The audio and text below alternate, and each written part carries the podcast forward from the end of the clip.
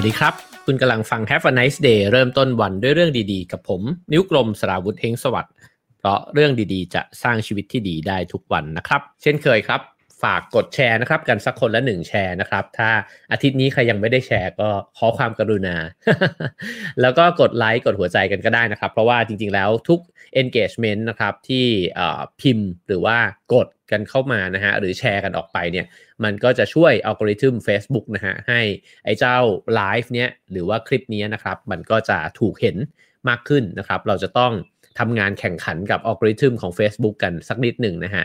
แล้วก็ใน YouTube ก็เช่นกันนะครับ สามารถกดไลค์ได้นะครับ แล้วก็กด Subscribe กันไว้ได้ด้วยนะครับ ใครที่เข้ามาดูคลิปนี้เป็นครั้งแรกนะครับ ก็กด subscribe ช่องนี้กันไว้ได้นะครับ b r o w Finger Channel นะครับ แล้วก็ มีรายการ Have a nice day ให้ดูย้อนหลังไปเนี่ย อีกเป็นร้อยตอนเลยนะครับ รวมถึง Have a nice brain นะครับ แล้วก็นิ้วกลมสนทนานะครับ ที่ไปพูดคุยกับผู้คนที่มีความคิดที่น่าสนใจนะครับ โอเคครับ คุณสิระเมศบอกว่าแชร์ทุกเช้าเลยนะครับ ขอบคุณมากพี่ธีรศักดิ์สวัสดีนะครับ โอเคครับผมก็ ขอขอบคุณสปอนเซอร์ของเราก่อนนะครับ ประกันสุขภาพส่วนบุคคล Signature Care จากซิกนานะครับ สนับสนุนทุกการรุกของคนไทยให้คุณรุกไปได้ไกลกว่าจุดที่เคยล้มซิกนาคิดและทำเพื่อชีวิตที่ดีของคุณนะครับ ขอบคุณซิกนานะครับ แล้วก็เช่นเคยครับสำหรับคุณผู้ชมคุณผู้ฟังก็สามารถที่จะสนับสนุน Have a nice day นะครับ ได้ตามเบอร์บัญชีที่ขึ้นอยู่บนหน้าจอนะครับ ขอบคุณทุกแรงกำลังใจและแรงสนับสนุนนะครับ โอเคครับ วันนี้ผมหยิบหนังสือ เล่มนี้มาอีกครั้งหนึ่งนะครับ จากที่สัญญาไว้นะครับทำตามสัญญานะครับ ไม่ต้องขอเวลานานเท่าไหร่นะฮะก็หนังสือชื่อ Range นะครับของเดวิดเอฟสตีนนะฮะซึ่งเราเคยคุยกันไปครั้งหนึ่งเรื่องรู้กว้างรู้ลึกนะครับ ซึ่งเดวิดเอฟสตีนเนี่ยเป็นนักเขียนนะครับ เจ้าของผลงาน The Sports Gene นะครับ ซึ่งก็พูดถึงเรื่องว่ายีนเนี่ยมันมีผลกับการที่ทำให้นักกีฬา บางคนหรือว่าที่เกิดมาในบางเชื้อชาติบางภูมิประเทศเนี่ยนะฮะก็จะมีความสามารถมากกว่าคนอื่นนะครับ โดยที่เหมือนแบบเกิดมาก็วิ่งได้เร็วเลยแบบนี้นะฮะ แต่ว่าก็แน่นอนว่าต้องการการฝึกซ้อมนะครับ แต่ก็มันมีความแตกต่างกันในเรื่องของยีนด้วยนะครับ เล่มนั้นก็สนุกแล้วก็น่าสนใจมากนะครับ ว่างๆอาจจะไว้มีโอกาสจะหยิบมาเล่าให้ฟังนะครับ ซึ่งก็ จริงๆ ในเล่มนั้นก็พิมพ์ออกมาแล้วนะฮะของสำนักพิมพ์ Salt นะครับก็สามารถซื้อมาอ่านกันได้ด้วยนะครับ คุณเอฟสตีนเนี่ยเขาได้รับปริญญาโทด้านวิทยาศาสตร์สิ่งแวดล้อม แล้วก็สื่อสารมวลชนนะฮะเคยทำงานเป็นนักข่าวสืบสวนนะครับของ Pro Publica นะครับแล้วก็เป็นนักเขียนอาวุโสของ Sports Illustrated นะครับปัจจุบันนี้ก็อยู่ที่วอชิงตันดีซีนะครับหนังสือเล่มนี้เนี่ยถูกเขียนขึ้นมาเพื่อที่จะเพื่อที่จะตั้งคำถามนะครับว่าตกลงแล้วเนี่ยคนที่มีความสนใจที่หลากหลายเนี่ยมันดีกว่าคนที่เชี่ยวชาญในด้านใดด้านหนึ่งแบบลึกๆ หรือมันเป็นไปในทางกลับกันกันแน่นะครับ แล้วก็เป็นหนังสือที่ในปี 2020 เนี่ยบิลเกตเนี่ยก็แนะนำนะฮะแนะนำให้อ่านกันนะครับ แล้วก็ฉบับภาษาไทยแปลโดยสำนักพิมพ์ Salt นะครับแล้วก็ผู้แปลก็คือคุณแชมป์ทีประกรณ์วุฒิพิทยามงคลนั่นเองนะฮะคนใกล้ตัวนะครับ โอเคครับ วันนี้ผมหยิบบทที่ 6 มาชวนคุยนะครับ แล้วก็เดี๋ยวจะลองดูว่าเพื่อนๆ พี่ๆ ฟังแล้วเนี่ยมีความคิดเห็นตรงหรือว่าตรงกันข้ามกับสิ่งที่หนังสือเล่มนี้เขาบอกนะครับเขาเริ่มต้นเรื่องเนี่ยจากเหตุการณ์ของเด็กผู้ชายคนหนึ่งนะครับ เป็นชาวเนเธอร์แลนด์ ตอนเด็กๆเนี่ยเขาชอบสเก็ตช์รูปนะฮะเพราะว่าแม่เขาเนี่ยเป็นคนรักศิลปะแล้วก็ดนตรีนะครับเขาลองวาดรูปเล่นในบ้านเนี่ยแล้วก็ปรากฏว่าวาดออกมาแล้วมันไม่สวย ก็มักจะขยำทิ้งไปนะครับ แล้วก็หลังจากนั้นก็เบื่อไม่ค่อยอยากจะวาดรูปอีกนะครับ มักจะใช้เวลาเนี่ยออกไปนั่งเล่นเดินเล่นข้างนอกชอบธรรมชาตินะครับ แล้วก็สามารถที่จะนั่งดูรังนกเนี่ยได้เป็นชั่วโมงนะฮะชอบเดินตามแมลงแมลงเนี่ย แล้วก็เฝ้าดูมันนะครับ ชอบสะสมตัวด้วงด้วยนะฮะ แล้วก็พออายุ 13 ก็เข้าไปเรียนในโรงเรียนนะครับ ซึ่งจริงๆ เป็นโรงเรียนที่ค่อนข้างเน้นในเรื่องของการออกแบบ แล้วก็ศิลปะนะฮะ แต่ว่าด้วยความที่เคยวาดรูปตั้งแต่เด็กๆ แล้วเนี่ย แล้วก็รู้สึกว่าตัวเองวาดไม่เก่งนะฮะ ก็ไม่ค่อยสนใจศิลปะสักเท่าไหร่ แต่พอเออเข้าไปเรียนแล้วเนี่ย มีความรู้สึกว่าไม่ค่อยชอบอยู่กับคนแปลกหน้านะฮะอาจจะ introvert นิดนึง ก็เลยออกจากโรงเรียนมาตอนอายุ 15 นะครับ หลังจากนั้นเนี่ยอ๋อ16 เดือนเขาก็แทบจะไม่ทำอะไรเลยนะครับ แล้วก็ใช้เวลาเนี่ยอยู่กับธรรมชาติจะเป็นส่วนใหญ่ แต่ว่าโชคดีนะฮะที่ลุงของเขาเนี่ยเป็นเจ้าของห้างค้างานศิลปะแห่งหนึ่งนะครับ ซึ่งก็ประสบความสำเร็จด้วยนะครับแล้วก็ได้ยศเป็นอัศวินเลยทีเดียวนะฮะลุงเนี่ยก็เลยให้โอกาสหลานชายเนี่ยไปทำงานในเมืองใหญ่นะครับ แล้วก็ แต่ว่าการเรียกหลานเนี่ยเข้าไปทำงานในร้านค้าศิลปะเนี่ยหลานเนี่ยไม่ได้สนใจเรื่องของการสร้างงานศิลปะเท่ากับการขายนะฮะคือเขาไม่ชอบวาดรูปนะฮะแต่ว่าเขารู้สึกว่าเอ้ยการขายงานศิลปะมันสนุกดี จะเห็นนะครับว่าความสนใจของเด็กคนนี้ค่อยๆ เปลี่ยนไปนะครับจากวาดรูปไม่เก่งก็ชอบออกไปข้างนอกดูธรรมชาตินะครับ แล้วก็เริ่มมีความสนใจที่ 2 ละ ก็คือตื่นเต้นกับการขายของ หลังจากนั้นเนี่ยพออายุได้ 20 ปีนะครับเขาก็เริ่มมีลูกค้ามีลูกค้าคนสำคัญสำคัญเนี่ยเยอะนะครับ แล้วก็ไปขายงานที่ต่างประเทศด้วย ไม่นานนักเนี่ยเขาก็ได้ย้ายไปอยู่ในสำนักงานที่ลอนดอนนะครับ แล้วก็อายุ 22 ย้ายไปที่ปารีสนะครับ หลังจากซึ่งจริงๆ ในช่วงที่เขาไปถึงปารีสเนี่ยมันเป็นช่วงที่วงการศิลปะในกรุงปารีสเนี่ยเฟื่องฟูมาก ถ้าเกิดว่าเราลองนึกกันดูก็น่าจะอยู่แถวแถว impressionist แถวแถวนั้นนะครับ หรือว่าก็ impressionist แล้วก็ล่วงเลยมาสักนิดหนึ่งนะฮะ ซึ่งไอ้เจ้า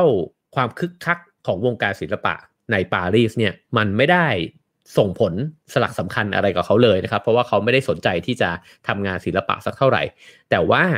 มันกลับทำให้เขาเนี่ยหันไปสนใจอีกเรื่องหนึ่งก็คือ มีความสนใจเพิ่มเติมขึ้นมาเป็นอย่างที่ 3 คือเรื่องศาสนานะครับ หลังจากนั้นก็เลยย้ายไปเป็น ผู้ช่วยครูนะครับในโรงเรียนประจำริมทะเลที่อังกฤษนะฮะทำงานวันละ 14 ชั่วโมง แล้วก็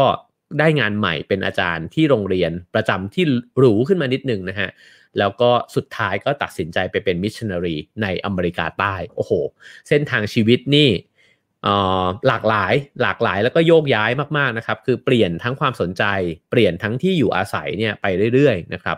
จากนั้นเนี่ยพ่อก็หางานให้เขาทำนะครับเป็นเสมียนในร้านหนังสือนะครับ ผู้ชายคนนี้ก็จากเด็กชายโตมาเป็นผู้ชายคนหนึ่งแล้วนะฮะก็รักหนังสือมากนะครับทำงานตั้งแต่8ปดโมงเช้ายันเที่ยงคืนเลยนะครับ แล้วก็ เพื่อนเนี่ยก็ตะลึงว่าเออทำไมเขาถึงชอบการทำงานเกี่ยวกับหนังสือขนาดนี้นะครับ ต้องแบกหนังสืออะไรเนี่ยมากมายเต็มไปหมดนะฮะแต่เขาก็อยากที่จะทำงานนั้น แล้วก็เชื่อเสมอว่าการฝึกฝนเนี่ยจะทำให้เขาเก่งนะครับ ทุกครั้งที่เขาเริ่มต้นความสนใจใหม่ เขาก็จะเชื่อในสิ่งนี้ว่าก็จะฝึกฝนไปเรื่อยๆนะครับจนกว่าตัวเองเนี่ยจะเก่งขึ้น ความสนใจในเรื่องของการออยากจะ เผยแผ่ศาสนานะครับ รวมถึงการที่อยากจะสอนศาสนาคนอื่นเนี่ยก็ยังไม่หายไปนะครับ สุดท้ายเนี่ยเขาก็เรียนรู้นะครับจนกระทั่งได้ไปเดินทางไปทำงานที่เหมืองถ่านหินแห่งหนึ่งนะครับ ซึ่งก็เป็นแหล่งที่ค่อนข้างลำบากนะครับธุรกันดารพอสมควรนะครับเขาก็ไปเทศนาหมู่คนงานที่ถูกกดขี่นะครับในเหมืองถ่านหินเนี่ยซึ่งตอนนั้นเนี่ยได้ชื่อว่าเขาเรียกโลกที่เหนือปล่องเหมืองเนี่ยว่า นรกนะฮะก็คือว่าในในพื้นที่แห่งนั้นเนี่ยคนก็มีความเป็นอยู่ที่ค่อนข้างแย่นะครับ แล้วจนกระทั่งเกิดเหตุระเบิดครั้งใหญ่นะฮะแล้วก็ฆ่าชีวิตคนงานในเมืองไปถึง 121 รายนะฮะชายหนุ่มคนนี้ก็ใช้ช่วงเวลานั้นเนี่ยในการปลอบโยนครอบครัวนะครับ รวมถึงเขาก็สอนศาสนาเนี่ยไปด้วยนะครับจนกระทั่งเขาอายุ 27 แล้วก็กลับมานะฮะหลังจากนั้นเนี่ยเขาก็ ใช้ชีวิตอยู่กับการมีชีวิตที่ไม่มีความหวังใด ๆ อยู่ถึง 1 ทศวรรษนะฮะก็คือ 10 ปีนะครับ ก็ลองไล่ดูนะฮะว่าเขาเคยอยู่ในห้างค้าศิลปะนะครับ ก็มีความเป็นอยู่ที่โอเค แล้วก็มีอนาคตที่ค่อนข้างสดใสนะครับ ตอนนี้เนี่ยเขาก็ค่อนข้างจะสิ้นไร้ไม้ตอก แล้วก็มองกลับไปถึงเส้นทางชีวิตตัวเองเนี่ยไม่มีความสำเร็จใด ๆ นะครับ อายุจะ 30 แล้วนะฮะแล้วก็ ยังมองไม่เห็นหนทางที่จะไปต่อในอนาคตด้วยเขาเนี่ยเขียนระบายความในใจ ชอบเขียนจดหมายถึงน้องชายนะครับ แล้วก็เขาก็จะบอกว่าเขาเนี่ยรู้สึกอยู่ลึกๆ ว่าจะต้องลุกขึ้นมาทำอะไรสักอย่าง แต่นึกไม่ออกว่ามันคืออะไร เคยมีความรู้สึกแบบนี้ไหมฮะว่าเออเราเนี่ยเหมือนมีอะไรบางอย่างอยู่ในตัวนะครับ แล้วก็เชื่อด้วยว่ามันน่าจะมีอะแต่นึกไม่ออกว่าตกลงแล้วเราไปทำอะไรดีนะครับ ผมว่าหลายครั้งเราก็อยู่ในห่วงเวลาแบบนั้นนะครับ แล้วเขาก็เขียนบอกน้องชายนะครับ บอกว่าคนเราเนี่ยมันก็เหมือนกันนะครับ คือไม่รู้เสมอไปว่าตัวเองเนี่ยควรทำอะไร อันนี้เป็นปัญหาส่วนใหญ่ของมนุษย์เราเลยนะฮะแต่รู้สึกได้โดยสัญชาตญาณว่าฉันเนี่ยเก่งอะไรสักอย่าง ไม่ว่ายังไงก็เถอะ ฉันรู้ว่าฉันเปลี่ยนแปลงได้นะครับ ก็ยังคงมีความหวังในจดหมายที่เขียนถึงน้องชายนะครับเขาเคยเป็นทั้งนักเรียน นักค้างานศิลปะ ครู คนขายหนังสือ ว่าที่บาทหลวงนะครับ แล้วก็นักเทศเร่ร่อนนะฮะแต่แล้วเมื่อมองกลับไปก็รู้สึกว่าตัวเองเนี่ยล้มเหลวในทุกเส้นทางที่เดินมาเลย ไม่ทราบว่าเคยมีใครรู้สึกทำนองนี้อยู่หรือเปล่านะครับ ว่าเราอาจจะทำงานมาหลากหลายมากเลยนะครับ แต่ว่ามองไปแล้วเนี่ยก็แต่ละอย่างก็ดูเหมือนกับ ยังไม่เป็นชิ้นเป็นอันสักเท่าไหร่นะครับ ผมว่าหลาย ๆ คนที่เคยคุยด้วยก็มีความรู้สึกคล้ายๆ กันแบบนี้นะครับ แล้วก็อาจจะตั้งคำถามว่า เราหลงทางหรือเปล่า หรือว่า สิ่งที่มันตัดสินใจเปลี่ยนไปเรื่อยๆเนี่ยมันเป็นผลร้ายกับชีวิตทำให้เราไม่เอาจริงเอาจัง ไม่ลงหลักปักฐานในอะไรสักทีหรือเปล่านะครับ ก็ลองฟังเรื่องราวของชายคนนี้ต่อไปนะครับ น้องชายเนี่ยแนะนำเขาว่าเขาเนี่ยน่าลองไปเป็นช่างไม้นะครับ หรือไม่ก็ช่างตัดผมก็ได้ก็คือคนเนี่ย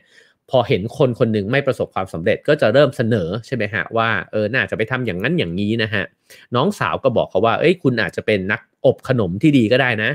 บอกพี่ให้ลองไปอบขนมดูนะครับ แล้วก็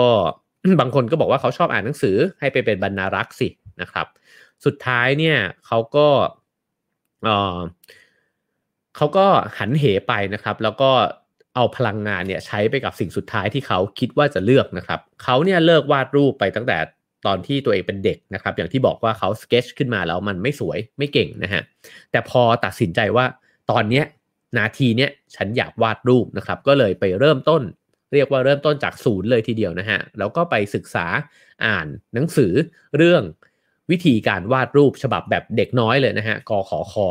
ก็เริ่มต้นแบบนั้นนะครับ ตอนแรกเนี่ยสามีของลูกพี่ลูกน้องคนหนึ่งนะฮะซึ่งก็เป็นจิตรกรเนี่ยก็มาสอน วาดสีน้ำให้กับเขา แต่ก็ปรากฏว่าตัวเขาเองเนี่ยไม่ไม่ได้ละเอียดละไม่ได้ละเอียดอ่อนระดับที่แบบจะวาดสีน้ำได้ คนวาดสีน้ำได้นี่ใจเย็นมากนะครับ เพราะว่าสีน้ำมันเป็นสีที่เลอะเทอะได้ง่ายมากนะครับ เน่าง่ายว่าง่ายๆ ถ้าเป็นคนวาดรูปเนี่ยก็จะบอกว่าโหวาดนิดเดียว ผิดเป็นนิดเดียวเนี่ยภาพมันก็เน่าแล้วนะฮะซึ่งก็ปรากฏว่าสีน้ำไม่ work นะฮะแล้วก็อดีตเจ้านายเขาเนี่ยที่เป็นนักค้าศิลปะเนี่ยนะครับ ซึ่งเป็นผู้กำหนดรสนิยมโลกศิลปะในช่วงเวลานั้นเลยนะฮะก็บอกกับเขาบอกว่าภาพวาดของเขาเนี่ยมันไม่คู่ควรที่จะเอามาขายนะครับ แล้วก็ยังบอกเขาด้วยซ้ำว่าฉันเนี่ยมั่นใจมากเลยว่าเธอเนี่ยไม่ใช่ศิลปิน เพราะว่าเธอเริ่มช้าไปแล้ว คือคนคนหนึ่งเนี่ยจะมาเริ่มวาดรูปตอนอายุ 30 กว่านะฮะสามสิบอะประมาณสัก 30นะฮะก็บางคนก็จะรู้สึกว่าเฮ้ยคุณจะมาเริ่มอะไรตอนนี้นะฮะ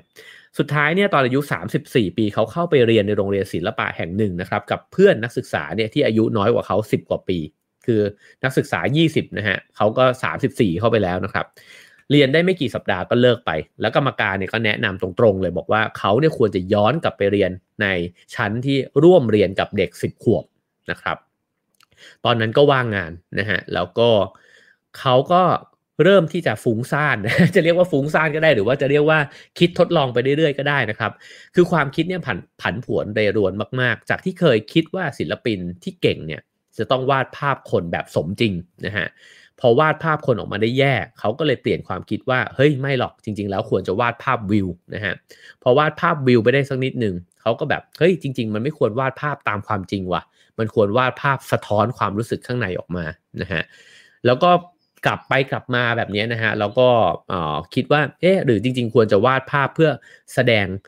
ความศรัทธาในศาสนาดีนะครับ จะเห็นว่าไม่เพียงแค่เปลี่ยนงานเนี่ยมาเยอะแยะนะฮะแต่กระทั่งจะจะตั้งใจละที่จะวาดรูปเนี่ยเขาก็มีความคิดผันผวนมากๆ เลยในเรื่องแนวความคิดในการวาดรูปของตัวเองนะครับ แล้วก็มีอยู่ปีหนึ่งเลยที่เขาตัดสินใจว่าศิลปะที่แท้จริงเนี่ยมันจะต้องประกอบไปด้วยโทนสีดำแล้วก็เทาเท่านั้นนะฮะ แต่อีกไม่นานนักก็กลับมาบอกกับตัวเองบอกว่าเฮ้ยไม่หรอกแต่จริง ๆ สีสันอันสดใสเนี่ยแหละ มันแบบว่าเปล่งประกายเหมือนกับไข่มุกเม็ดงาม ที่ซ่อนอยู่ในเปลือกนอกนะฮะของศิลปิน คือมีความเปลี่ยนแปลงอยู่เรื่อยๆนะครับ แต่ว่าสิ่งหนึ่งเลยที่เป็น character หลักของเขานะครับ ก็คือว่าทุกครั้งเนี่ยที่เขาตกหลุมรักสิ่งใดเนี่ยแบบสุดจิตสุดใจเนี่ยนะฮะเขาก็จะทุ่มเทกับมันมาก ๆ แต่ พอหมดไฟแล้วเนี่ยก็จะถอนตัวได้อย่างรวดเร็ว และไร้เยื่อใยเลยนะฮะ ตรงนี้ผมขีดเส้นใต้ไว้เลย แล้วก็ผม remark เป็นรูปดาวไว้นะครับว่านี่คือกูเลยนะฮะ คือ ผมจะโดนเพื่อนแซวตลอดเวลาว่า ถ้ามันบ้าเนี่ยมันก็ทำสุดๆนะฮะ แต่ว่าถ้ามันเบื่อปุ๊บมันเลิกได้เลยนะครับ ก็รู้สึกว่าอินกับผู้ชายคนนี้ด้วยเช่นกันนะครับ อยู่มาวันหนึ่งเนี่ยเขานำเอาขาตั้ง แล้วก็เอาอุปกรณ์วาดภาพสีน้ำมันนะฮะซึ่งเขาไม่เคยใช้สีน้ำมันมาก่อนเลยเนี่ยมาลองตั้งดู แล้วก็ออกไปที่เนินทรายท่ามกลางพายุนะครับแล้วก็พยายามหาที่กำบังวาดรูปสิ่งนั้นนะฮะปรากฏว่าพายุมันก็พัดแรง แล้วทรายเนี่ยมันก็กระเด็นเข้ามาใส่ภาพที่เขาวาด เขาก็เลยต้องปาดสีน้ำมันเนี่ยนะฮะเหมือนกับบีบออกมาจากหลอดเนี่ยแล้วก็ปาดไปบนผ้าใบเลย ระหว่างที่ลมมันพัดแรงอยู่เนี่ยเขาก็ เหมือนกับกลัวสีมันจะแห้งนะฮะ ก็เลยปาดป้ายสีเนี่ยอย่างรวดเร็วฟึบฟึบฟึบฟึบเนี่ย ปรากฏว่าไอ้โมเมนต์นั้นนี่เองเนี่ยแหละที่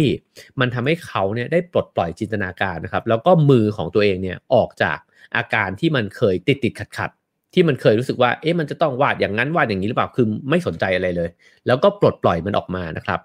แล้วก็ลืมไปด้วยซ้ำว่าจะต้องวาดภาพให้มันเหมือนจริง หลังจากนั้นเนี่ยเขาก็พบว่า เฮ้ย แบบนี้นี่เองที่มันคือการวาดรูป แล้วเขาก็บอกนี่แหละ มันคืออัศจรรย์ของการวาดภาพนะฮะ แล้วก็บอกกับน้องชายเขาว่าฉันเนี่ยสนุกเหลือเกิน แท้จริงแล้วเนี่ยการวาดรูปมันไม่ได้ยากอย่างที่คิดนี่ว่า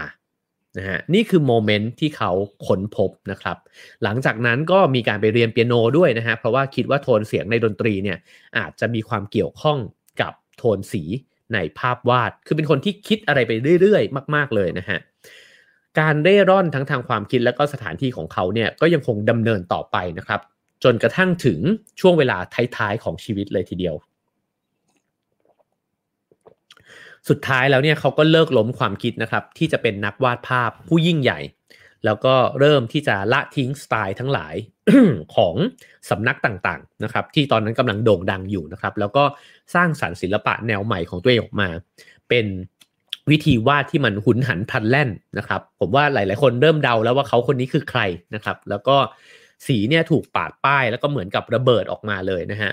แล้วก็เพียงแค่ต้องการจะจับใจความบางสิ่งในตอนนั้นเอาไว้เท่านั้น เขาไม่ได้วาดภาพเพื่อลอกลอกความเป็นจริงอีกต่อไปนะครับ แต่ใช้ความคิดและความรู้สึกเนี่ยเป็นตัวตั้ง เขาออกไปวาดภาพเนินเขานะครับที่มีหมู่บ้านเนี่ย เป็นมากมายแต่ไปหมดเนี่ยแต่ว่าวาดหมู่บ้านเนี่ยให้มีขนาดเล็กจิ๋วส่วนโบสถ์หลังใหญ่เนี่ยเขาก็ทอนลงมาเป็นโบสถ์หลังน้อยนะฮะต้นไซปรัสที่เขียวครึ้มเนี่ยก็ถูกขยายให้ใหญ่ขึ้นมา หลาย ๆ คนน่าจะพอจะเดาได้แล้วนะครับ ว่าผู้ชายคนนี้คือใครนะครับ แล้วนั่นเองนะฮะที่เป็นจุดเริ่มต้นของศิลปะในยุคสมัยใหม่นะครับ หลายคนเนี่ยนิยามเขาว่าผลงานของเขาเป็นสะพานเชื่อมไปสู่ศิลปะยุคสมัยใหม่นะฮะแล้วก็ผลการทดลอง ที่เขาได้ปาดป้ายขึ้นมาเนี่ยภายในเวลาไม่กี่ชั่วโมงนะฮะในช่วง 2 ปีสุดท้ายเนี่ยกลายเป็นวัตถุล้ำค่าที่สุดเท่าที่โลกนี้เคยมีมา แล้วสุดท้ายเขาก็เสียชีวิตไปตอนอายุ 37 ปีเท่านั้นเองนะครับ เริ่มเข้าโรงเรียนเรียนกอขอคอวาดรูปตอนอายุ 34 นะครับคนคนนี้ผมเชื่อว่าหลาย ๆ คนก็เอ่ยชื่อออกมาแล้ว หรือว่าพูดชื่อในใจเขาแล้วนะครับ นั่นก็คือวินเซนต์แวนโกะนะครับ จะเห็นว่าชีวิตที่เล่ามาทั้งหมดเนี่ยของแวนโกะเนี่ยเหมือนเขาเพิ่งค้นพบเจอตัวเองตอนอายุ 34 หลังจากนั้นเนี่ยก็สร้างสรรค์ผลงานที่ไม่แคร์โลกนะฮะแล้วก็แล้วก็ฝากผลงานไว้มากมายเลยทีเดียวนะครับ แต่ว่าก็น่าเสียดายที่แวนโกะเสียชีวิตไปเร็วเหลือเกินนะครับเพราะว่าในเล่มนี้เนี่ยเขาบอกว่าอายุเฉลี่ยของคนเนเธอร์แลนด์ตอนนั้นเนี่ยก็คือ 40 ปี ฉะนั้นแวนโกะตายไปตอนอายุ เจ็ดอ่าสามสิบเจ็ดปีนะฮะก็ก็ใกล้เคียงกันนะครับอืมแต่การที่มีคนเคยบอกว่าแวนโกะเนี่ยผลงานไม่ได้รับการยอมรับนะครับในระหว่างที่เขามีชีวิตอยู่เนี่ยในเล่มนี้เขาบอกว่าไม่จริงเสียทีเดียว เพราะว่าโกรธโมเน่เนี่ยซึ่งก็เป็นอ่ออิมเพรสชันนิสต์คนที่แบบชื่อดังของยุคนั้นนะครับ ก็เคยชื่นชมผลงานของแวนโกะแล้วก็ประกาศไว้นะครับว่า ผลงานของแวนโกะเนี่ยเป็นงานชิ้นเอกในนิทรรศการประจำปีนะครับ ซึ่งมาถึงทุกวันนี้อย่างที่เราทราบกันดีว่าภาพวาดของแวนโกะเนี่ยขายได้ในราคาไม่รู้กี่ร้อยล้านร้อยล้านดอลลาร์นะครับแล้วก็บางชิ้นนี่ก็คงประเมินค่าไม่ได้ หลาย ๆ ชิ้นก็อยู่ในพิพิธภัณฑ์ชื่อดังมากมายเต็มไปหมดนะครับ แล้วก็ทุกชิ้นที่ติดอยู่ในพิพิธภัณฑ์เนี่ยก็จะเห็นว่าเวลาเราเดินพิพิธภัณฑ์อยู่ดีๆ แล้วก็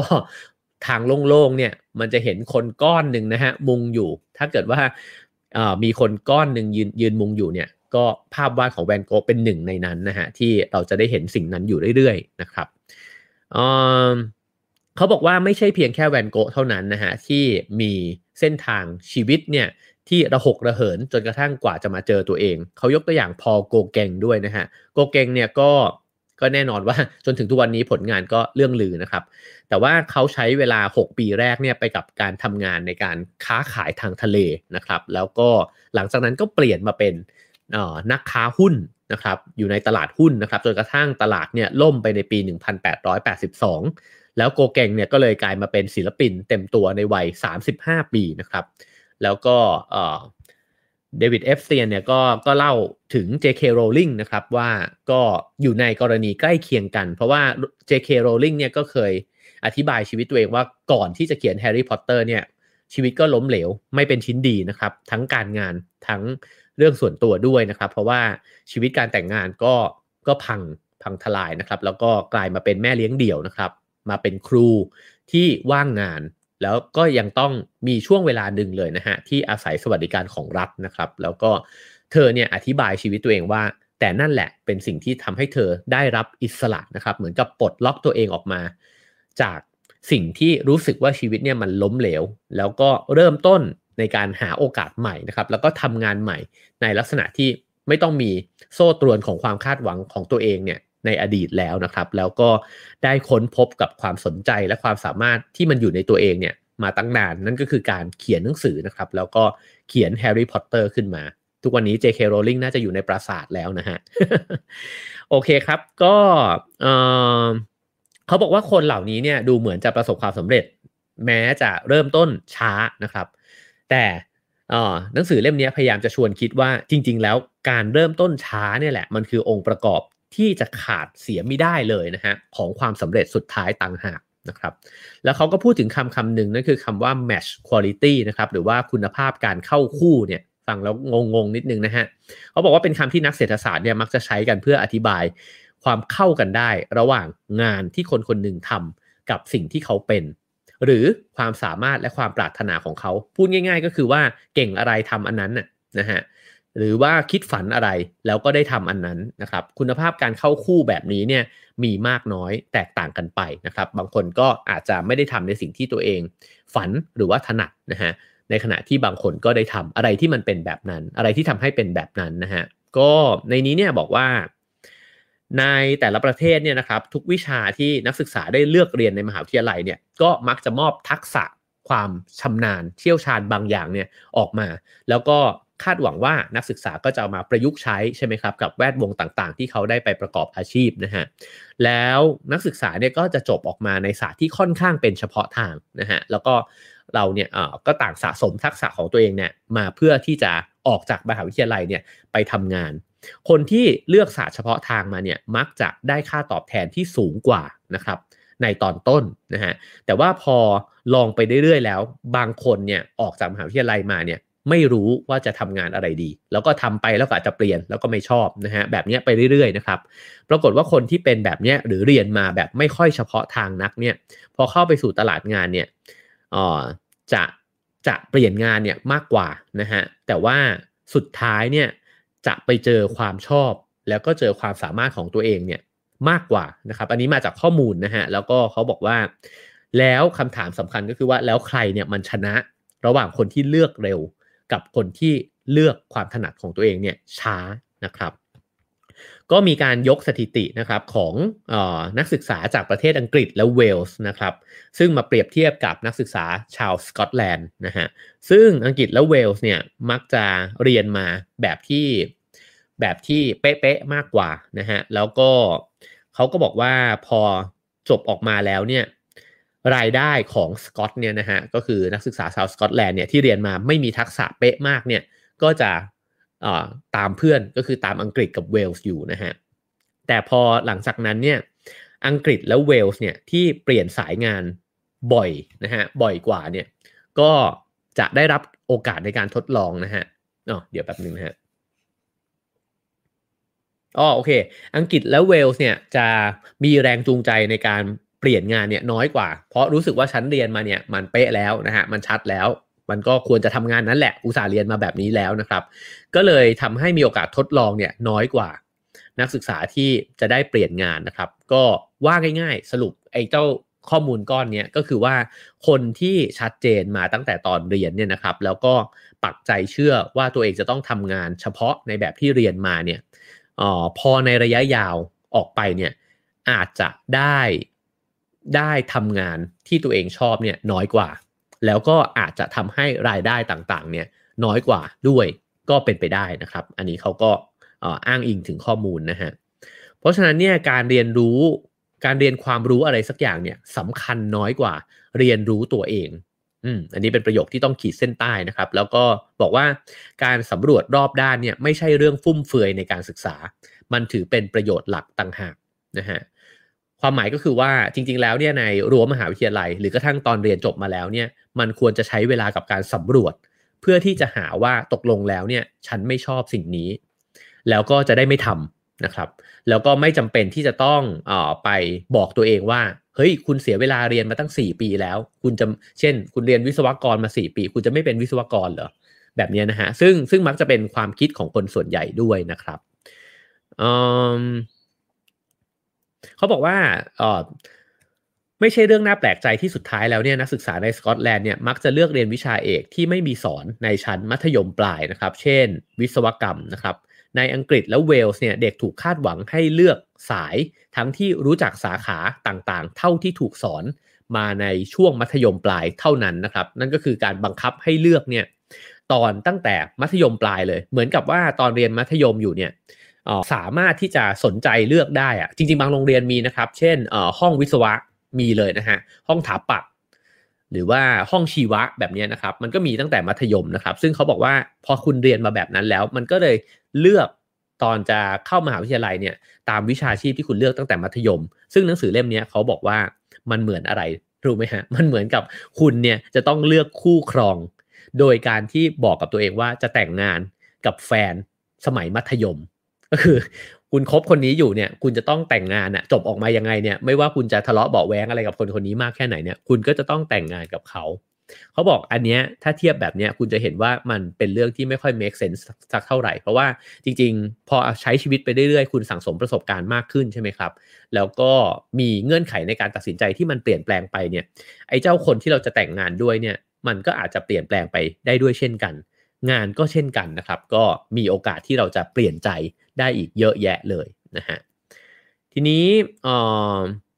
มันก็จะมีสำนวนสำนวนหนึ่งใช่ไหมครับ ที่ผมว่าเราก็ได้ยินกันอยู่เยอะ หรือว่าโทนประมาณนี้นะฮะก็คือว่าผู้ที่ชนะเนี่ยไม่ล้มเลิก ผู้ที่ล้มเลิกไม่มีวันชนะ หรือ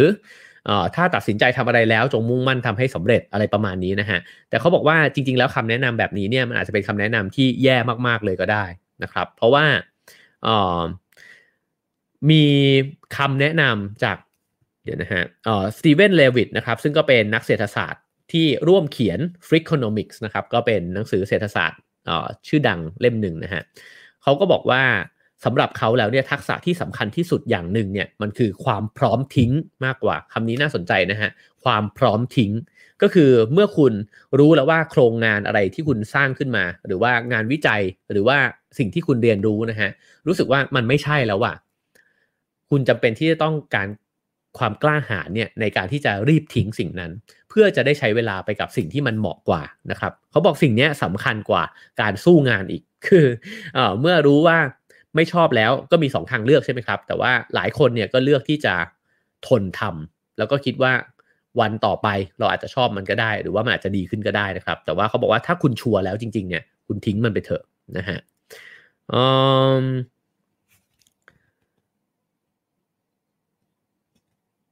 ซึ่งเขาบอกว่าผู้ตัดสินใจเปลี่ยนได้เนี่ยมักจะเป็นผู้ชนะนะครับ ก็คือว่าถ้ากล้าหาญที่จะเปลี่ยนสิ่งที่ตัวเองไม่ชอบนะครับ เขาอ้างถึงแองเจล่าดักเวิร์ดนะครับ ซึ่งก็เป็นนักจิตวิทยาซึ่งไปทำงานวิจัยนะครับ ในเรื่องของการยอมแพ้ ซึ่งโด่งดังมากนะฮะว่าเขาเข้าไปศึกษาเพื่อที่จะพยากรณ์นะครับ ว่าเด็กเข้าใหม่ คนไหนเนี่ยนะฮะที่จะลาออกจากในช่วงปฐมนิเทศ หรือว่าลาออกจากโรงเรียนเนี่ยนะฮะในตอนไหน โดยเข้าไปศึกษาโรงเรียนในร้อยทหารบกสหรัฐนะครับ หรือว่าเวสต์พอยต์เนี่ยนะฮะซึ่งก็มีหลักสูตรที่เอาไว้ฝึกเคี่ยวกรำร่างกายนะครับ ก็คือคนที่นักเรียนใหม่ที่เข้าไปเป็นเป็นหนุ่มๆเลยอย่างเงี้ยนะฮะก็เข้าไปเคี่ยวกรำร่างกายอยู่นานถึง 6 สัปดาห์ โดยที่ บรรดาเด็กๆ ทั้งหลายเนี่ยจะต้องเข้าไปกลายเป็นทหารฝึกหัดนะครับ แล้วก็นักเรียนใหม่ที่เขาเรียกว่าเพลฟเนี่ยนะฮะจะต้องนั่งหลังตรงบนเก้าอี้นะครับแล้วก็ตักอาหารขึ้นมาที่ปาก ผมว่าถ้าใครเคยไปเข้าค่ายทหารเข้าค่ายผู้นำนะฮะอันนี้ผมเคยผ่านแล้วก็รู้สึกอึดอัดมากนะฮะ มันไม่ใช่ชีวิตที่จะสะดวกสบายเลยนะครับ นั่งหลังตรงตลอดเวลาไม่งั้นโดนด่านะครับ แล้วก็ตักอาหารขึ้นมาที่ปากแล้วก็เอาใส่ปากนะครับ ห้ามก้มลงไปมองที่จานนะฮะ รุ่นพี่เนี่ยก็จะถามว่า วัวเป็นยังไงบ้างนะครับวัวเนี่ยก็คือนมเหลือเท่าไหร่นะครับ เด็กๆก็จะต้องตอบไปว่า มันเดินมันร้องมันบรรทุกนมมาเต็มห้องนะฮะก็เป็นรหัสลับของเขาว่านมมันมีเหลือเยอะน้อยแค่ไหนนะครับ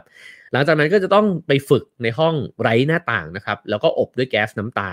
แล้วเพลฟทั้งหลายเนี่ยก็จะต้องถอดหน้ากากออกนะครับ แล้วก็เผชิญกับแก๊สน้ำตานั้น ใบหน้าก็จะแสบร้อนนะฮะระหว่างนั้นเนี่ยก็จะต้องท่องจำข้อมูลต่างๆ ก็คือฝึกหนักนะครับ แล้วก็สี่ทุ่มเนี่ย เข้าไฟปิดไฟเข้านอน หลังจากนั้นก็ตื่นเช้าขึ้นมาอีกครั้งหนึ่งนะครับ แล้วก็วนไปแบบเนี้ยทุกๆตีห้านะฮะก็เพราะฉะนั้นเนี่ยฝึกหนักมากคนที่จะผ่านการฝึกเวสปอยได้เนี่ยมันก็จะต้องมีความวิริยะมุ่งมั่นมาก ๆนะครับ อดทนอดกลั้น แล้วก็เห็นว่าฉันจะผ่านไปให้ได้นะครับ หลังจากนั้นเนี่ยพอผ่าน เหตุการณ์การฝึกไปเนี่ยเขาก็สนใจว่า เอ๊ะมันมีคนที่ทนไม่ไหว แล้วก็ออกไปขอออกเนี่ยกลับบ้านไปตั้งแต่ตอนฝึก หรือมันมีคนที่ผ่านการฝึกมาได้ แล้วก็ลาออกทีหลังนะครับ แตกต่างกันยังไง แล้วก็เขาก็บอกว่าปีแรกที่ดักเวิร์ดเข้าไปศึกษาเนี่ยมันมี 71 คนนะครับที่ขอลาออกคือจริง ๆ มันก็น่าสนใจ เพราะว่าการจะเข้าไปได้ก็ไม่น่าง่ายนะฮะก็เหมือนโรงเรียนในร้อยนะครับ แล้วก็ปี 2016 เนี่ยมีถึง 32 คนนะครับ ก็เห็นว่าเออมันก็มีจำนวนคนที่ลาออกเนี่ย เยอะพอสมควรนะครับ แต่ว่า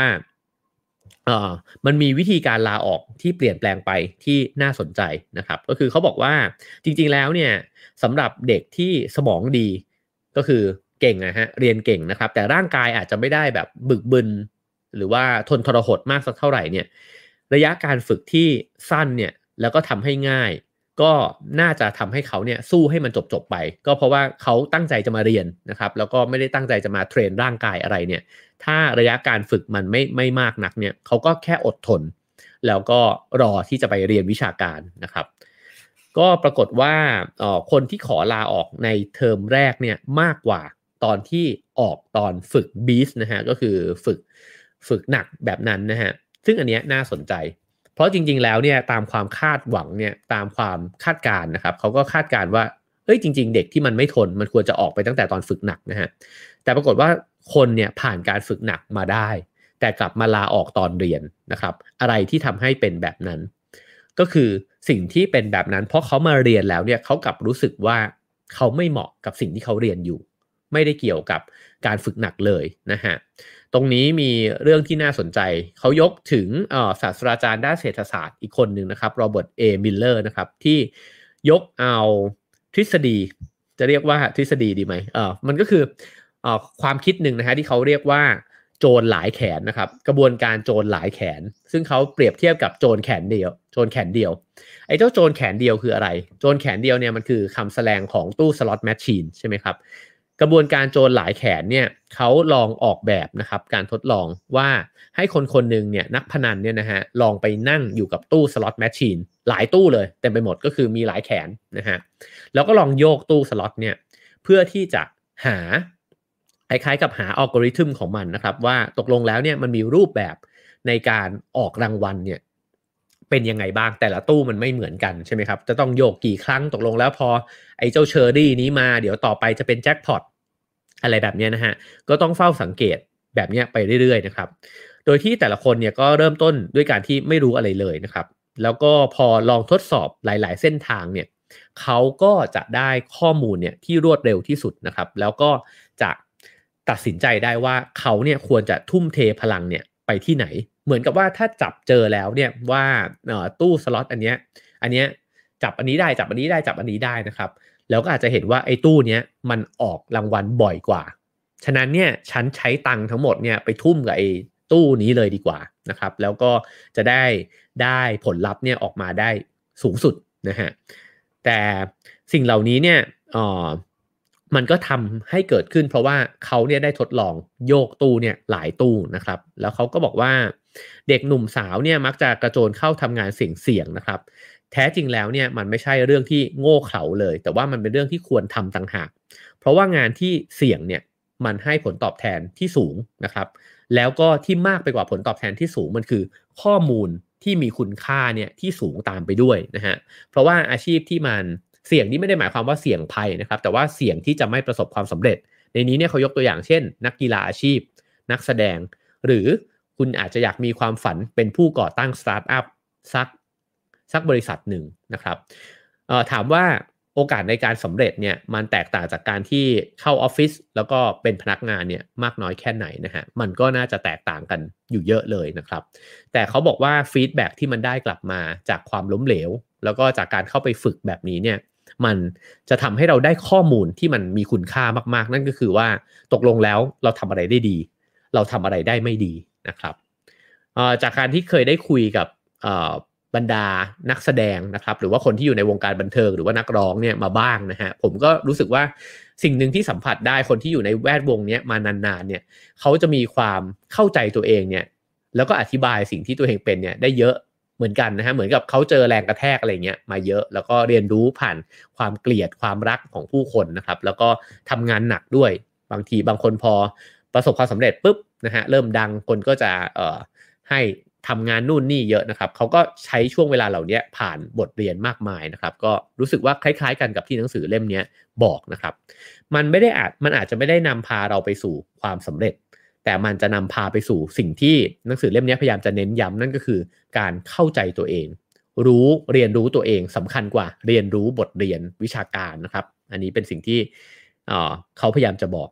ซึ่งอ๋อมันไม่ได้หมายความว่าไอ้เจ้าบทเรียนวิชาการทั้งหลายเนี่ยมันไม่ได้สำคัญมันมันสำคัญแน่นอนอยู่แล้วนะฮะแต่ว่าการที่เรารู้ว่าตกลงเราถนัดอะไร มันก็เหมือนกับเรารู้ว่าตู้สล็อตไหนเนี่ยมันควรลงทุนที่สุดนั่นเองนะครับ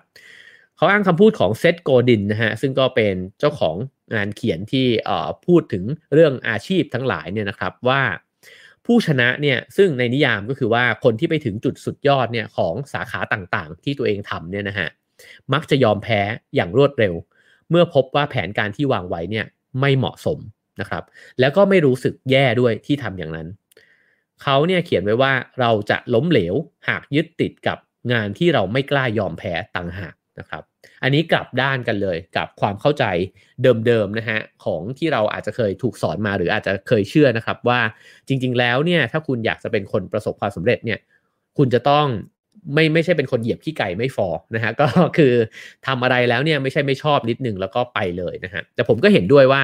มันก็ไม่ใช่แค่ไม่ชอบนิดนึงแล้วเพ่นนะฮะแต่มันต้องอยู่จนกระทั่งรู้ชัดเจนแล้วว่าโอเค กูไม่ใช่แน่ๆงั้นเพ่นดีกว่า ซึ่งอันเนี้ยคำแนะนำก็คือว่าเพ่นนะถูกต้องแล้วนะครับ แล้วก็เขาบอกว่า การรู้ว่าควรยอมแพ้ตอนไหนเนี่ยถือว่าเป็นข้อได้เปรียบเชิงกลยุทธ์นะฮะคือระหว่างคนที่ ดำเนินชีวิตมาด้วยกันเนี่ย คนที่รู้ตัวเองว่า เอ้ยตรงเนี้ยไม่ไม่อยู่ละ ตรงนี้ไม่ทำงานนี้ละ แล้วก็พร้อมที่จะเปลี่ยนนะฮะถ้ารู้ตัวแล้วชัดเจนเนี่ยก็จะได้เปรียบ มันดูเหมือนเสียเปรียบนะครับ ก็คือว่าเอ้ยเหมือนถอยหลังกลับไปตั้งต้นใหม่ แต่จริง ๆเขาบอกว่าคุณกำลังจะได้เปรียบนะครับ เพราะว่าอ๋อคุณก็จะได้ไปเจอสิ่งที่มันถนัดมากขึ้นนะฮะในนี้เนี่ยบอกว่าเคล็ดลับสำคัญเนี่ยคือต้องแยกแยะให้ได้ว่าการเปลี่ยนเส้นทางนั้นเนี่ยเกิดจากการที่เราบากบั่นไม่พอ หรือเกิดจากการที่เรารู้แล้วว่าเราเจอทางที่เหมาะสมกว่า อันนี้คือจุดไฮไลท์สำคัญนะครับ เพราะฉะนั้นมันจึงไม่ใช่ข้ออ้างที่เราจะเลิกทำงานงานหนึ่ง แล้วก็บอกว่าโอ้ไม่ชอบคนคนนี้หรือแบบเอ้ยบริษัทนี้มันไม่เห็นจะดีเลยเข้างานเช้าจังเลย เลิกงานดึกจังเลยนี่ฮะคือ ไอ้เจ้ารายละเอียด เล็กๆ ทั้งหลายเหล่านี้มันอาจจะเป็นข้ออ้างที่เร็วเกินไปนะครับในการที่จะเลือกเปลี่ยนงานเลือกเปลี่ยนเส้นทางชีวิตนะครับ แต่ว่าถ้าคุณได้บากบั่นกับมันเต็มที่แล้วนะครับและตอบตัวเองได้เต็มเต็มปากว่า เออวะทำเต็มที่วะพยายามเต็มที่ แต่มันไม่ใช่จริง ๆ อันนั้นแหละครับที่ต้องยอมแพ้แล้วก็จะเริ่มต้นสู่เส้นทางใหม่นะครับเขาก็บอกว่าบรรดากลุ่มที่ประสบความสำเร็จสูงเนี่ยนะฮะออของพวกโจรหลายแขนเนี่ยก็ ไม่เคยประสบความสำเร็จในกองทัพมาก่อนนะครับ อันนี้ย้อนกลับไปที่ที่เวสต์บอยต์อีกครั้งหนึ่งนะครับ แล้วก็พอได้มาดึงตู้โยกสล็อตของเวสต์บอยต์เนี่ยก็เหมือนกับว่าได้รับข้อมูลมหาศาลนะฮะกับตัวเองตั้งแต่สัปดาห์แรก ๆ เลยว่าระเบียบของกองทัพเนี่ยแล้วก็วิชาการที่เขาสอนในกองทัพเนี่ยมันเหมาะกับตัวเองไหม คือสิ่งนี้เป็นสิ่งสำคัญนะฮะว่าจริง ๆ แล้วเวลาเลือกที่จะลงมือทำอะไรสักอย่างเนี่ยมันอาจจะไม่ใช่สำคัญที่ ได้ได้รับผลลัพธ์เนี่ยเป็นเรื่องของความสำเร็จไม่ว่าเรานิยามมันด้วยอะไรนะครับ เงินเดือนหรือว่าประสบการณ์หรืออะไรก็แล้วแต่เนี่ย สิ่งนั้นเนี่ยยังไม่สำคัญเท่ากับข้อมูลที่เราได้กับตัวเองว่าอ้อที่แท้ฉันไม่ถนัดที่จะพูดคุยกับผู้คนว่ะอ้อที่แท้ฉันไม่ชอบอทำงานเชิงระบบอะไรเงี้ยนะครับอ้อที่แท้ฉันชอบทำงานคนเดียวอย่างเงี้ยนะฮะสิ่งนี้สำคัญนะครับ แล้วก็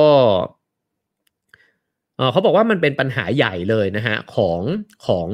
ในค่ายเวสต์พอยต์เนี่ยนะเพราะว่านักเรียนเวสต์พอยต์ทุกคนเนี่ยได้รับทุนการศึกษาจากภาษีของประชาชนเนี่ยเป็นเงินราวครึ่งล้านดอลลาร์นะครับ โดยการแลกกับสัญญาว่าเมื่อคุณรับทุนไปแล้วเนี่ยคุณก็จะต้องอยู่ในกองทัพเนี่ยห้าปี แต่ผลปรากฏว่ามีนักเรียนเพียบเลยฮะที่หลังจากเรียนจบแล้วก็ปฏิบัติภารกิจ 5 ปีเสร็จแล้วเนี่ยลาออกนะครับ แล้วก็จะ กองทัพเนี่ยก็เลยเหมือนกับว่าต้อง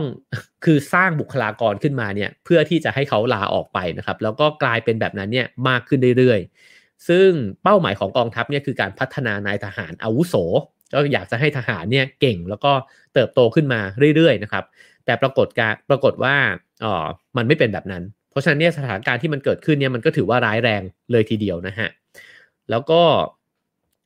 เขาบอกว่ายิ่งกองทัพเนี่ยคิดว่านายทหารสักคนเนี่ยจะมีศักยภาพ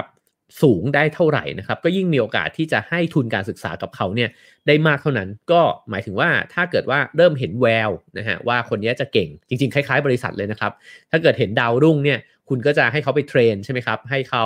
อาจจะเงินเดือนขึ้นหรืออะไรก็แล้วแต่นะฮะก็เพื่อที่จะให้เขารับทุนที่มากขึ้นไปอีกนะครับ แต่ว่าคนที่เก่งเนี่ยก็มักจะรู้ว่าตัวเองเนี่ยมีโอกาสอื่นอีกมากมาย เหนือไปจากสายงานในกองทัพนะครับ แล้วสุดท้ายคนเหล่านี้ก็จะตัดสินใจลองหาอะไรใหม่ ๆ แล้วเขาก็จะได้เรียนรู้ตัวเองนะครับในช่วงอายุ 20 กว่าเนี่ยนะฮะแล้วจริง ๆ แล้วเนี่ยไอสิ่งที่เขาเรียนรู้จำนวนมากก็เกิดขึ้นในในค่ายของเวสต์พอยต์นี่เองนะฮะในโรงเรียนเวสต์พอยต์นี่เอง ซึ่งตรงนี้เป็นความเปลี่ยนแปลงของยุคสมัยด้วยนะครับ เพราะว่าในยุคอุตสาหกรรมเนี่ยเขาบอกว่าคนทำงานก็ยังเป็นมนุษย์บริษัทนะครับ ก็พอคุณเข้าไปในองค์กร คุณก็อยู่ในองค์กรนั้นนานๆนะครับ สมัยที่ผมเข้าไปทำงานในบริษัทแรกเนี่ย ผมพบว่ามีพี่ๆที่ทำงานอยู่ในบริษัทที่ผมไปทำงานเนี่ย บางคนอยู่ 27 ปี บางคนอยู่ 32 ปีนะครับ ซึ่งผมทึ่งมากว่า โอ้โหทำไมคนคนนึงถึงอยู่ในที่ทำงานได้นานขนาดนั้นนะครับ ในขณะที่พอช่วงที่ผมลาออกมาหลังจากนั้นเนี่ย รุ่นน้องๆ เนี่ย ผมคุยกับพี่ๆ ในบริษัทเดิม เขาบอกว่าทุกวันนี้เนี่ย เห็นคนอยู่ได้ 2 ปีก็เก่งมากแล้ว นะฮะจริง ๆ ปีหนึ่งนี่ยังลุ้นๆเลยนะครับ มันก็เป็นความเปลี่ยนแปลงของยุคสมัยด้วยนะครับเขาบอกว่าพนักงานเนี่ยแต่ก่อนก็จะเผชิญกับความท้าทายเดิมซ้ำๆนะฮะแล้วก็เชื่อมั่นในความเชี่ยวชาญเฉพาะทางของตัวเองนะครับก็แน่นอนว่าให้คุณค่ากับความเชี่ยวชาญเฉพาะทางนะครับ แต่ตั้งแต่เอ่อ1980 นะครับวัฒนธรรมองค์กรเนี่ยก็เริ่มเปลี่ยนไปนะครับ ระบบเศรษฐกิจฐานความรู้เนี่ยมันเกิดขึ้นแล้วมันก็เอ่อ ทำให้ลูกจ้างที่มีทักษะนะครับเรื่องของการสร้างความรู้นะครับคิดในเชิงสร้างสรรค์แบบนี้นะฮะมันก็เหมือนกับเป็นที่ต้องการมากขึ้น เพราะฉะนั้นเนี่ยคนที่มีความสามารถหรือว่ามีความคิดที่มันหลากหลายได้มากขึ้นเนี่ยนะฮะมันก็มีตลาดของมันอยู่ เพราะฉะนั้นจึงไม่จำเป็นที่จะต้องอยู่กับที่ใดที่หนึ่งเนี่ย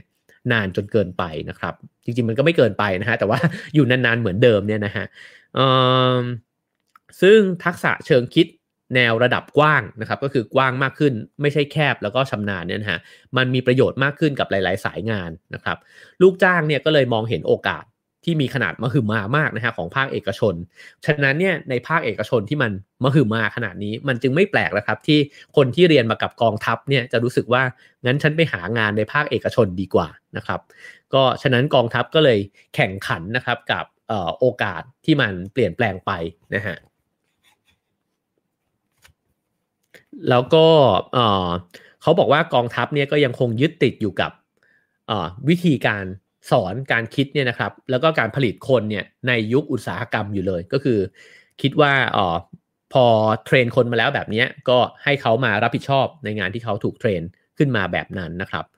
ในกองทัพเนี่ยก็เลยไม่มีกลไกการตลาดนะฮะที่จะจับคู่ผู้มีความสามารถเนี่ยเข้ากับความต้องการของเขานะฮะเเมื่อนายทหารตัดสินใจเปลี่ยนเส้นทางชีวิตและลาออกจากกองทัพเนี่ยไม่ได้เป็นสัญญาณว่าพวกเขาเนี่ยขาดแรงขับเคลื่อนในการที่จะทำงานนะครับ แต่มันกลับตรงกันข้าม คือเขาเนี่ยมีแรงขับเคลื่อนสูงมาก เขาก็เลยอยากจะออกมาทำในสิ่งที่มันตรงกับความปรารถนาแล้วก็ความถนัดของเขาเนี่ยมากกว่า ในขณะที่เอกชนเนี่ยนะฮะปรับตัวตามความต้องการที่มีคุณภาพ ในการที่จะจับคู่ความฝันกับการงานของมนุษย์เนี่ยนะฮะที่ พุ่งสูงขึ้นนะฮะกองทัพเนี่ยกับใช้วิธีการแก้ปัญหาด้วยเงินนะฮะก็คือใช้ให้ทุนมากขึ้นนั่นเองนะครับ ก็ในหนังสือเล่มนี้ก็เลยบอกว่ามันจึงเป็นวิธีการปรับเปลี่ยนที่ไม่ตรงใจกับสิ่งที่คนต้องการ แต่ช่วงหลังเนี่ยก็ดีขึ้นนะครับ ก็ในเวสต์พอยต์เองเนี่ยก็เริ่มที่จะให้คนเนี่ยสามารถเลือกสายงานนะฮะในในกองทัพเองได้นะฮะโดยที่ถ้าเกิดว่ารับราชการมา 3 ปีขึ้นไปเนี่ย ก็อาจจะเลือกสายงาน เช่น ทหารราบข่าวกรองทหารช่าง ทันตกรรม การเงินทันสัตวแพทย์เทคโนโลยีการสื่อสารนะครับ ก็สามารถที่จะมีการเลือกที่หลากหลายได้มากขึ้นนะครับ ซึ่งนักเรียนทหาร 4,000 คนเนี่ยยอมที่จะยืดระยะเวลาประจำการนะครับ เพื่อที่จะมีอิสระในการเลือกเพิ่มมากขึ้น อันนี้ก็ชัดเจนนะฮะว่าคนเราเนี่ยอยากที่จะ เลือกในสิ่งที่ตัวเองอยากทำแล้วก็ถนัดจริง ๆ นะครับ โดยเฉพาะคนในยุคสมัยนี้ ฉะนั้นเนี่ยถ้าเกิดว่าเราได้ร่วมงานนะครับ หรือว่าน้องๆหลาย ๆ คนก็อาจจะฟังอยู่ ผมคิดว่าผู้ใหญ่หลายคนเนี่ยจะบ่นว่าเด็กสมัยเนี้ยมันหยิบโยงมากเลยทำไมมันเข้ามาแป๊บเดียวมันก็ออกไปนะครับ ผมว่าถ้าเราเห็นความเปลี่ยนแปลงของยุคสมัยนะครับ ของบริบทต่างๆ ก็จะเข้าใจมันเข้าใจปรากฏการณ์ที่มันเกิดขึ้นมากขึ้นนะครับ ซึ่งเขาบอกว่าเมื่อได้รู้จักทักษะและรสนิยมของตัวเองแล้วเนี่ยการเลือกเป้าหมายใหม่ ไม่ใช่เส้นทางที่สื่อถึง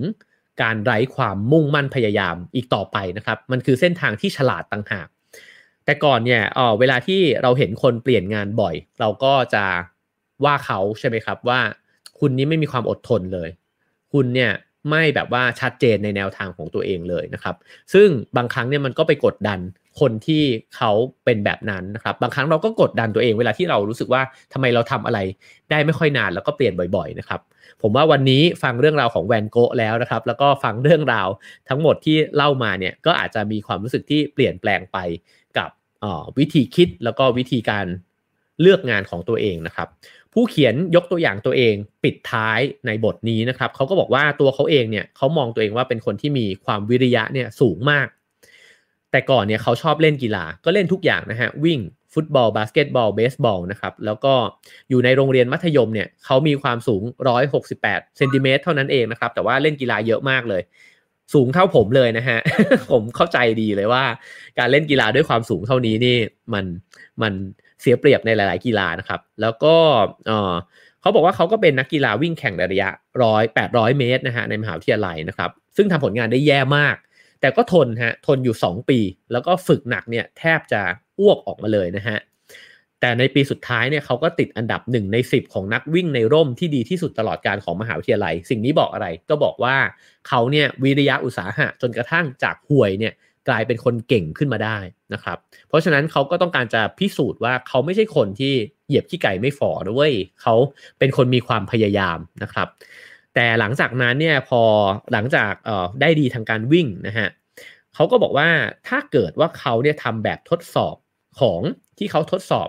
ความมุ่งมั่นอุตสาหะนะฮะของชาวอเมริกัน มันก็จะมีคำถามประมาณว่าความสนใจของคุณเนี่ยเปลี่ยนบ่อยทุกเปลี่ยนบ่อยแค่ไหนพอคุณเปลี่ยนความสนใจทุกปีเลยหรือเปล่านะครับ หรือว่าเมื่อฉันทำสิ่งใดสิ่งหนึ่ง แล้วฉันรู้สึกว่าไม่ชอบ ฉันพร้อมที่จะเปลี่ยนทันทีเนี่ยนะฮะแบบทดสอบจะมีแบบนี้ให้ติ๊กใช่ไหมครับว่าใช่หรือไม่ใช่นะฮะเขาก็บอกว่าถ้าเขาไปติ๊กไอแบบทดสอบนี้เนี่ยเออมันจะกลายเป็นว่าตัวเขาเนี่ยกลายเป็นคนที่ไม่มีความอุตสาหะทันทีนะครับ ซึ่งมันไม่ควรจะพิสูจน์ด้วยอะไรแบบนั้นแบบง่าย ๆ แบบนั้นนะฮะแล้วเขาก็เล่าต่อนะครับว่าพออายุสัก 17 ก็เริ่มอยากจะไปสมัครเข้าโรงเรียนในเรืออากาศ อยากจะเป็นนักบินนะฮะแล้วก็ทำคะแนนได้ดีเลยทีเดียว แต่สุดท้ายตัดสินใจเปลี่ยน การตัดสินใจในวินาทีสุดท้ายนะครับ แล้วก็ไปเลือกเรียนรัฐศาสตร์แทน พอเรียนรัฐศาสตร์ได้หนึ่งวิชาเนี่ยก็เปลี่ยนไปเรียนเอกวิทยาศาสตร์ ด้านสิ่งแวดล้อมนะครับ แล้วก็โทดาราศาสตร์ ซึ่งจะเริ่มเห็นว่าเป็นคนที่จับฉายมากๆนะฮะผมอ่านแล้วผมก็หัวเราะแล้วผมก็รู้สึกว่ารู้สึกดีกับตัวเองขึ้นมาเยอะนะครับ เพราะว่าผมก็เป็นคนจับฉายมากคนหนึ่งนะฮะทีนี้เนี่ยพอ พอได้ลองทำงานในห้องวิจัยนะครับเขาก็ตระหนักว่าตัวเองเนี่ยไม่ใช่คนที่ต้องการจะใช้ชีวิตเนี่ยอยู่กับการเรียนรู้สิ่งใดสิ่งหนึ่งลึกๆเนี่ยเพียงแค่หนึ่งถึงสองอย่างตลอดทั้งชีวิต แต่เขาอยากเรียนรู้หลาย ๆ อย่าง แล้วก็อยากเรียนรู้แล้วก็เอามาเล่าสู่คนอื่นฟังมากกว่านะครับ ก็เลยเปลี่ยนสายไปเรียนวารสารศาสตร์แทนจากวิทยาศาสตร์ ไปเรียนวารสารเลยนะฮะแล้วก็กลายมาเป็นนักข่าวภาคสนาม ที่ที่นิวยอร์กนะครับแล้วก็หลังจากนั้นก็เปลี่ยนความสนใจเนี่ยไปเรื่อยๆ จนกระทั่งเข้าไปทำงานที่ Sports Illustrated นะฮะแล้วก็มีนักศึกษาฝึกงานเนี่ยที่แบบมีความตั้งอกตั้งใจเลยนะฮะมาถามเขาหลายคนเลยว่าเนี่ยถ้าเกิดว่าอยากจะทำงานเนี้ยคิดว่าควรจะเรียนวารสาร หรือว่าควรจะเรียนภาษาอังกฤษดีนะครับเขาบอกว่าผมไม่รู้หรอกว่าคุณต้องเรียนอะไรนะครับ แต่ว่าผมคิดว่าคุณลองเรียนสถิติ หรือชีววิทยาดูสักคอร์สหนึ่งก็ไม่เสียหายนะ คือแนะนำแบบกวนตีนไปเลยนะครับ แล้วก็แต่เป็นความกวนที่เขาเชื่อจริง ๆ นะฮะว่าเฮ้ยคุณลองเรียนอะไรก็ไม่รู้อะที่คุณอาจจะสนใจหรือไม่สนใจดูก่อนนะครับ เพราะว่ามันอาจจะทำให้คุณพาคุณไปเจอสิ่งที่คุณสนใจนั่นแหละนะครับคือถ้าเรียนแล้วมันโดนก็จะเจอว่าอ้อที่แท้ฉันสนใจอันนี้ ถ้าเรียนแล้วไม่โดนก็จะได้กาชอยส์เนี่ยทิ้งไปนะครับ แล้วก็อ๋อ เขาพูดบอกเขาพูดถึงอ่อซาชาโคเฮนนะครับ เจ้าของเหรียญเงินสเก็ตลีลานะครับโอลิมปิกในปี 2006เนี่ยบอกว่านักกีฬาโอลิมปิกเนี่ยต้องเข้าใจว่ากฎในชีวิตเนี่ยมันต่างจากกฎในกีฬานะครับ จริงอยู่ว่าการบากบั่นวันแล้ววันเล่าเพื่อบรรลุเป้าหมายหนึ่งเดียวเนี่ยมันหมายความว่าคุณมีความวิริยะอุตสาหะนะครับ แต่ความสามารถในการตั้งสติ และเตรียมร่างกายให้พร้อมในการแข่งขันนั้นนั้นต่างหากนะฮะที่อ่า นั้นเนี่ยต่างจากความท้าทายใหม่ที่รอคุณอยู่ คือคุณจะเทรนร่างกายให้เก่งมามากมายขนาดไหนเนี่ยมันก็แตกต่างจากการที่วันหนึ่งเนี่ยชีวิตมันโยนโจทย์ใหม่มาให้คุณ แล้วคุณจะเปลี่ยนไปยังไง แม้ว่าร่างกายคุณมันจะพร้อมมากกับการเล่นยิมนาสติก หรือว่าเล่นสเก็ตลีลานะครับ แต่ว่าพอคุณเกษียณไปแล้วล่ะ มันจะเป็นยังไงนะครับ เพราะฉะนั้นเนี่ยเขาก็บอกว่าก็ ให้ทำทุกสิ่งทุกอย่างนะจงออกเดินทางเขียนบทกวี เริ่มทำธุรกิจนะครับกับบ้านดึกสักหน่อยทุ่มเทเวลาให้กับบางสิ่งที่ไม่มีเป้าหมายสุดท้ายเนี่ยกำหนดไว้ สิ่งเหล่านั้นเนี่ยจะทำให้คุณเนี่ยไปพบนะครับกับสิ่งที่คุณถนัดมากขึ้น ปิดท้ายนะครับด้วยคำพูดนะครับของเซตโกลดินเนี่ยฮะอีกครั้งหนึ่งนะครับ ที่เขาบอกว่าการลาออกเนี่ยจริง ๆ แล้วมันเป็นเรื่องที่กล้าหาญมากกว่าการทนอยู่ต่อไปด้วยซ้ำ ถ้าเกิดว่าคุณทนอยู่ต่อไปกับความรู้สึกไม่ชอบนะฮะคุณก็เหมือนเสกซากเนี่ยที่ล่องลอยไปอยู่ในคลื่นของมหาสมุทรเขาพูดถึงเรื่องหนึ่งก็คือตักกะวิบัติเรื่องต้นทุนจมนะฮะเขาบอกว่ามนุษย์เราเนี่ยมักจะคิดถึงเรื่องต้นทุนจมอยู่เรื่อยๆ ก็คือเวลาที่ลงทุนไปกับอะไรสักอย่างหนึ่งแล้วเนี่ยเราไม่ยอมที่จะผละไปจากสิ่งนั้น ถ้าเรียนมา 4 ปี ฉันจะเสียเวลาที่เรียนไป 4 ปีมากๆ ถ้าฉันทำงานนี้มาแล้ว 6 ปี ฉันจะลาออกไปอยู่ในอีกบริษัทหนึ่งที่ทำงานอีกแบบหนึ่งเลยเนี่ย โอ้โห แล้วประสบการณ์ 6 ปีที่ผ่านมาเนี่ยมันไม่น่าเสียดายเลยผมว่านี่คือคำถามที่เรามักจะถามกันใช่ไหมครับ เวลาที่เราอยากจะเปลี่ยนสายงาน หนังสือเล่มนี้บอกว่านั่นคือวิธีคิดแบบต้นทุนจม มันเหมือนกับคุณเล่นพนัน แล้วคุณก็เสียตังค์ไปแล้ว แล้วคุณก็รู้สึกว่าเสียไปตั้งเยอะแล้วต้องเอาคืนให้ได้จากไอสิ่งที่เราทำไปแล้ว แต่ถ้ามันเป็นสิ่งที่เราไม่ชอบและเราไม่ถนัด เขาบอกว่ายิ่งลงทุนไปมากขึ้นเท่าไหร่ เราก็จะยิ่งเสียไปมากขึ้นนะฮะเพราะว่าเราจะทำสิ่งนั้นได้ไม่ดี แล้วเราก็จะเสียโอกาสที่จะได้ไปทำในสิ่งที่เราทำได้ดีกว่าด้วยนะครับ เพราะฉะนั้นเขาจึงบอกว่าประโยคที่เอาไว้ทดสอบความวิริยะเนี่ยที่บอกว่าฉันอาจจะหมกมุ่นกับความคิดใดความคิดหนึ่ง หรือโครงการใดโครงการหนึ่งเป็นเวลาสั้นๆ จากนั้นเนี่ยฉันจะไม่สนใจมันอีก คุณจะได้คะแนนที่ติดลบใช่ไหมฮะคุณจะได้คะแนนที่น้อยนะฮะว่าคุณเป็นคน ไม่มีความมุ่งมั่น แต่เขาบอกว่าช้าก่อน ลองดูประวัติชีวิตของแวนโกะนะแล้วคุณอาจจะคิดกับเรื่องนี้เปลี่ยนแปลงไป เพราะแวนโกะทดลองสารพัดสิ่ง จนกระทั่งมาเจอตัวเองตอนอายุ 34 ปีนะครับ แล้วถ้าไม่ได้ทดลองสิ่งเหล่านั้นเนี่ยเขาก็อาจจะไม่ได้เจอเลยก็ได้ว่าตกลงแล้ว เขาอยากจะทำอะไรนะครับฉะนั้นหนังสือเล่มนี้ก็เลยสรุปสรุปนะฮะในบทนี้ว่า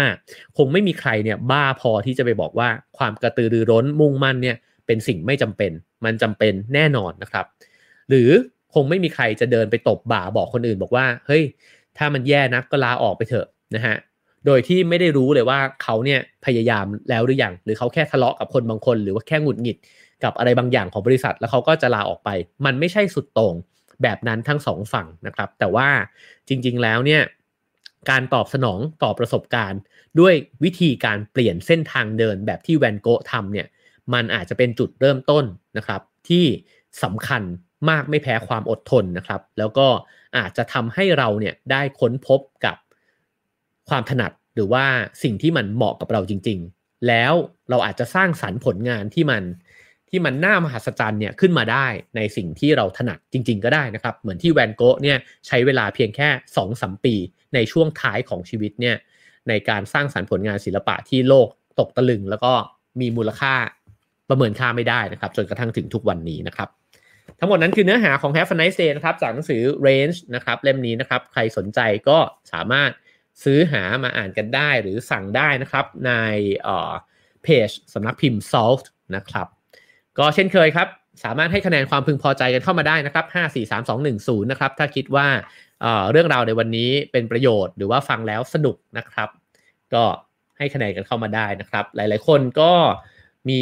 แลกเปลี่ยนความคิดเห็นกันเข้ามานะครับ คุณอเล็กซานเดรียบอกว่าไม่ได้ชอบงานนะครับ ไม่ได้ชอบเพื่อนร่วมงาน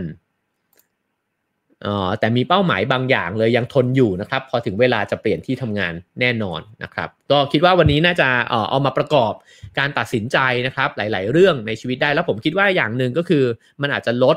การโทษตัวเองนะครับ ผมว่าหลาย ๆ คนที่เปลี่ยนงาน แล้วก็ยังไม่เจอความถนัดของตัวเองเนี่ย พอเดินทางมาถึงช่วงหนึ่งของชีวิต เช่นอายุสัก 28 บางคน 30 แล้วเนี่ยก็โทษตัวเองว่ามองหันมองกลับไป เพื่อนบางคนเนี่ยทำไมขึ้นตำแหน่งไปมากมายแล้วนะครับ แล้วก็คิดว่าเอ๊ะทำไมฉันยังคงค้นหาอยู่เลยเนี่ยผมว่าฟังเรื่องราวของหนังสือ Range ในวันนี้เนี่ยอาจจะทำให้เรามองเส้นทางชีวิตเราเปลี่ยนไปก็ได้นะครับว่า เราก็อาจจะเป็นแวนโก้น้อยคนหนึ่งนะฮะที่ที่ก็กำลังที่จะพยายามแหละที่จะหาสิ่งที่เราถนัดอยู่นะครับด้วยการทดลองชีวิตไปเรื่อยๆนะครับก็ขอขอบคุณผู้สนับสนุนรายการของเรานะครับ ประกันสุขภาพส่วนบุคคล Signature Care จาก Signa นะครับสนับสนุนทุกการรุกของคนไทยให้คุณรุกไปได้ไกลกว่าจุดที่เคยล้มซิกหน้าคิดและทำเพื่อชีวิตที่ดีของคุณนะครับ ขอบคุณเพื่อนเพื่อนผู้ฟังทุกคนนะครับ ทางไลฟ์ เฟซบุ๊กแล้วก็ YouTube ด้วยนะครับ เมื่อกี้เห็นอาจารย์นำชัยด้วยนะครับ ดีใจครับอาจารย์นำชัยมาฟังด้วยนะครับ แล้วก็เช่นเคยครับ ถ้าชอบนะครับ ก็ฝากกดแชร์คนละแชร์นะครับ อย่าลืมกด Subscribe กันไว้นะครับ จะได้ไม่พลาดไลฟ์หรือว่าคลิปต่อไปนะครับ แล้วก็สนับสนุน Have a nice day นะครับ ถ้าเห็นว่ามีประโยชน์ก็สนับสนุนกันมาได้นะครับ ตามช่องทางเบอร์บัญชีที่ขึ้นอยู่บนหน้าจอนะครับ ขอบคุณเพื่อนๆพี่ๆทุกคนนะครับ ทางไลฟ์เดี๋ยวเราไปต่อกันใน Clubhouse นะครับ มาฟังว่า เพื่อนๆพี่ๆใน Clubhouse จะมีอะไรมาแบ่งปันเราในหัวข้อนี้นะครับ